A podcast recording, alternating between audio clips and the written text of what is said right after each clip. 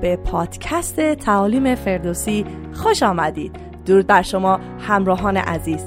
در این مجموعه بر تلاشیم بتوانیم شناخت بیشتری از کتاب مقدس به شما عزیزان ارائه دهیم. در تصویر بزرگ کتاب مقدس قسمتی از پازل های آن را در اختیار شما قرار دهیم. تعلیم امروز در مورد درد و رنج شخص عادل. چرا شخص عادل رنج می‌کشد؟ بررسی کتاب ایوب. چرا او درد کشید و در رنج بود. همه دارایی خود را سلامتی و حتی فرزندانش را از دست داد. تعلیم امروز را از بردر میلاد چیتی میشنویم. با ما همراه باشید. درودی دوباره عرض می کنم خدمت همه شما عزیزان و به ادامه تعلیممون از کتاب ایوب خوش اومدید. حالا به جایی از داستان رسیدیم که ایوب گزارش تمام فجایعی که در زندگیش رخ داده بود رو دریافت کرده و روند این فجایع از خشم انسان به خشم طبیعت منتقل میشه. روند رخ دادن این فجایع از چیزهایی که اهمیت کمتری برای ایوب دارن به سمت آخرین خبری میره که مهمترین موضوع برای ایوب محسوب میشه.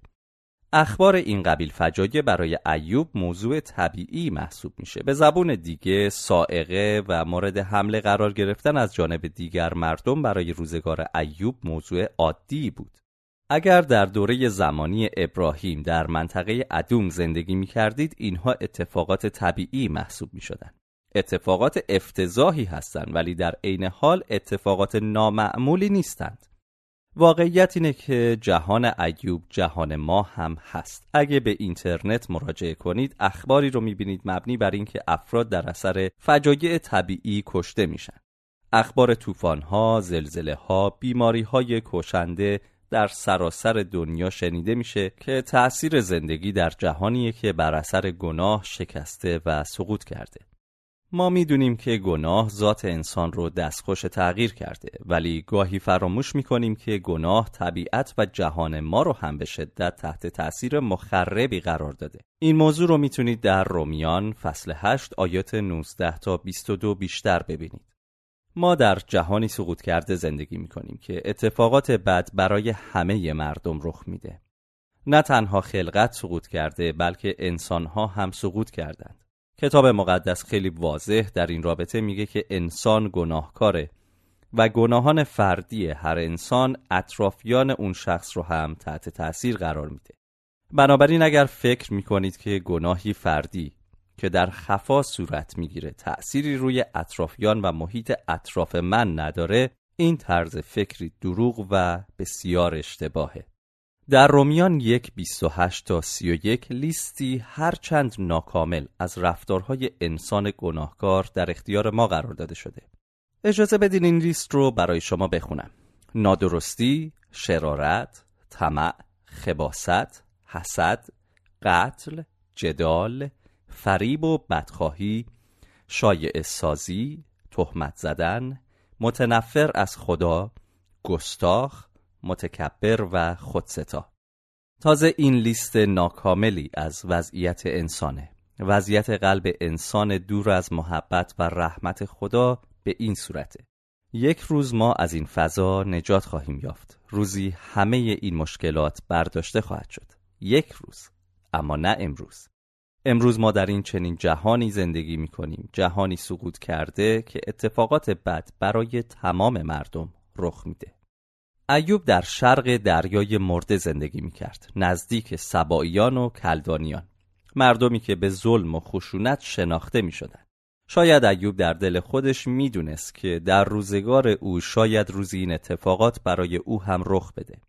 شاید ایوب فکر می کرد که روزی او هم قربانی ظلم و خشونت این اقوام بشه. درباره ما همین شرایط صدق می‌کنه. هر بار که ما سوار هواپیما میشیم این احتمال وجود داره که اون روز کسی تصمیم گرفته باشه اون هواپیما رو منفجر کنه. وقتی در خیابان هستیم این احتمال وجود داره که مورد آزار خیابونی و دزدی قرار بگیریم. احتمال اینکه شخصی دیوانوار رانندگی کنه و من در یک تصادف کشنده رانندگی قرار بگیرم وجود داره. هیچ وعده ای در کتاب مقدس وجود نداره که ایمانداران رنج نخواهند کشید بلکه برعکس کتاب مقدس به ما گفته که رنج خواهید کشید کتاب مقدس به ما میگه شاید روزی افرادی در خونه ما رو بزنن و به خاطر ایمانمون به عیسی مسیح ما رو به زندان بندازن. میگه انتظار روزهایی رو داشته باشید که این قبیل اتفاقات برای شما رخ میده. اینها حقایق جهانیه که ما در اون زندگی می‌کنیم. جهانی سقوط کرده پر از انسانهای سقوط کرده که شرارت و خشونت اونها ما رو هم تحت تاثیر قرار میده. جهان ما جای خطرناکیه. دقیقا مثل جهان ایوب که بسیار خطرناک بود. می‌خوام تشویقتون کنم که به این موضوع فکر کنید. کتاب مقدس ما رو در فضای امن و ایزوله شده که آری از هر رنجی باشه قرار نمیده. در آیه 20 زمانی که ایوب اخبار تمام این فجایع رو میشنوه سر خودش رو میتراشه و ردای خودش رو چاک می‌زنه. هر دوی اینها رفتارها و علامتی هستند برای کسی که در غم و اندوه عظیمی هست. در دوران عهد عتیق. آیه 20 کار دیگه ای رو هم نشون میده که ایوب انجام داد. میگه ایوب همچنین خدا را پرستش کرد. فکر می‌کنم که باید از ایمان ایوب این رو متصور بشیم. ایمان او ایمان بسیار عمیقی بود. حتی این فجایع غمانگیز هم باعث نمیشن که ایمان ایوب از دلش دور بشه. چنین ایمانی نتیجه تمرین و عادت دادن شخص به این چنین شکلی از ایمان و باور. خیلی زود با ادامه تعلیم خدمت شما برمیگردیم. اگر امروز در درد، سختی و بحران هستید شما را تشویق می‌کنیم این تعالیم را گوش دهید. و یا اگر از درد و سختی عبور کرده اید تجربه خود را با ما به اشتراک بگذارید. لطفا سوالات و نظرات و پیشنهادات خود را از طریق راه های ارتباطی و شبکه های اجتماعی با ما در میان بگذارید. آدرس وبسایت ما www.ferdusi.com و در شبکه های اجتماعی ما را دنبال کنید با نام فردوسی Teaching پادکست ما رو هم subscribe کنید. منتظر پیام های شما عزیزان هستیم. ادامه تعلیم را گوش می دهید ایمان او ایمان بسیار عمیقی بود. حتی این فجایع غمانگیز هم باعث نمیشن که ایمان ایوب از دلش دور بشه. چنین ایمانی نتیجه تمرین و عادت دادن شخص به این چنین شکلی از ایمان و باوره. در فصل یک آیه پنج دیدیم که این سبک زندگی ایوب بود. در پایان دوره مهمانی ها زمانی که ایوب برای فرزندانش قربانی تقدیم می کرد. کتاب مقدس میگه این کاری بود که ایوب همواره و دائما انجام می‌داد. می‌خوام شما شنوندگان عزیز رو اینطور تشویق کنم. برای اینکه قادر باشید در روزهای تنگی و سختی با ایمان به ایستی امروز باید شروع به تمرین کنید. اگر دائما این شکل از ایمان و در پی خدا بودن رو تمرین کنی در روزهای سختی و تنگی که دلمون در جستجوی خداست او رو خواهیم یافت. نکته دیگه ای که در آیه 21 وجود داره این هست. هیچ یک از دارایی های ما توسط خودمون به دست آورده نشده و ما مالک اونها نیستیم. بلکه تماما هدیه ای از جانب خداست. فرزندان، شغل، همسر، جایگاه ما، سلامتی و غیره. هیچ یک از اینها رو ما به دست نیاوردیم و همینطور ما مالک اونها نیستیم. همه اینها هدیه ای از جانب خداست. بنابراین ایوب در این آیه درست میگه که خداوند داد و خداوند گرفت. کتاب مقدس به ما نشون میده که خیلی از مشکلات در زندگی ما به این دلیل هست که ما ارزش بالاتری برای هدیه قائل هستیم نسبت به هدیه دهنده.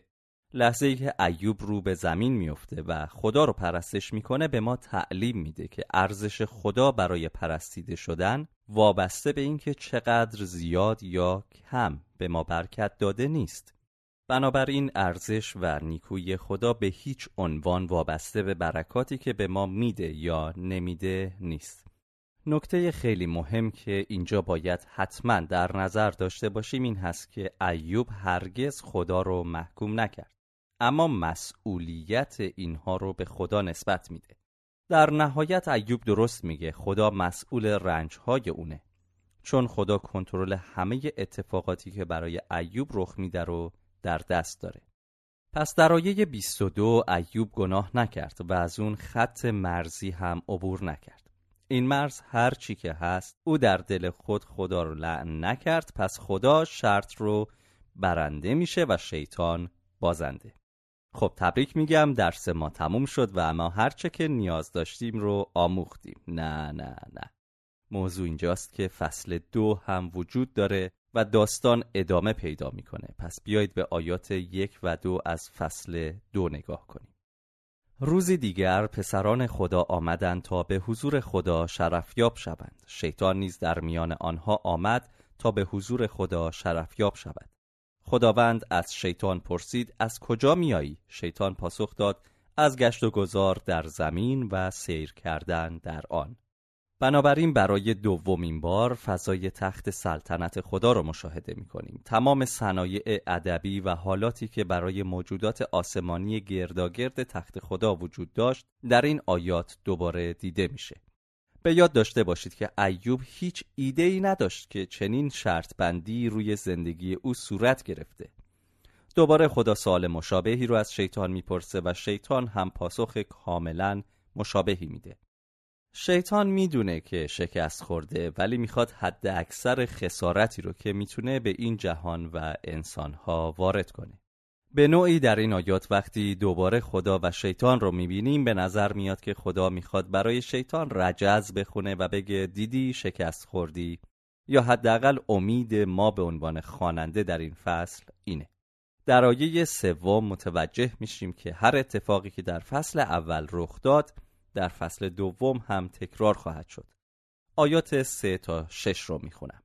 آنگاه خداوند به شیطان گفت آیا خادم من ایوب را ملاحظه کرده ای؟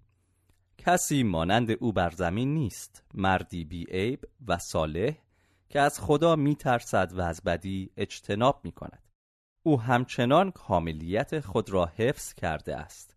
هرچند مرا بر ضد او برانگیختی تا او را بی سبب ضرر رسانم شیطان در پاسخ خداوند گفت پوست به عوض پوست.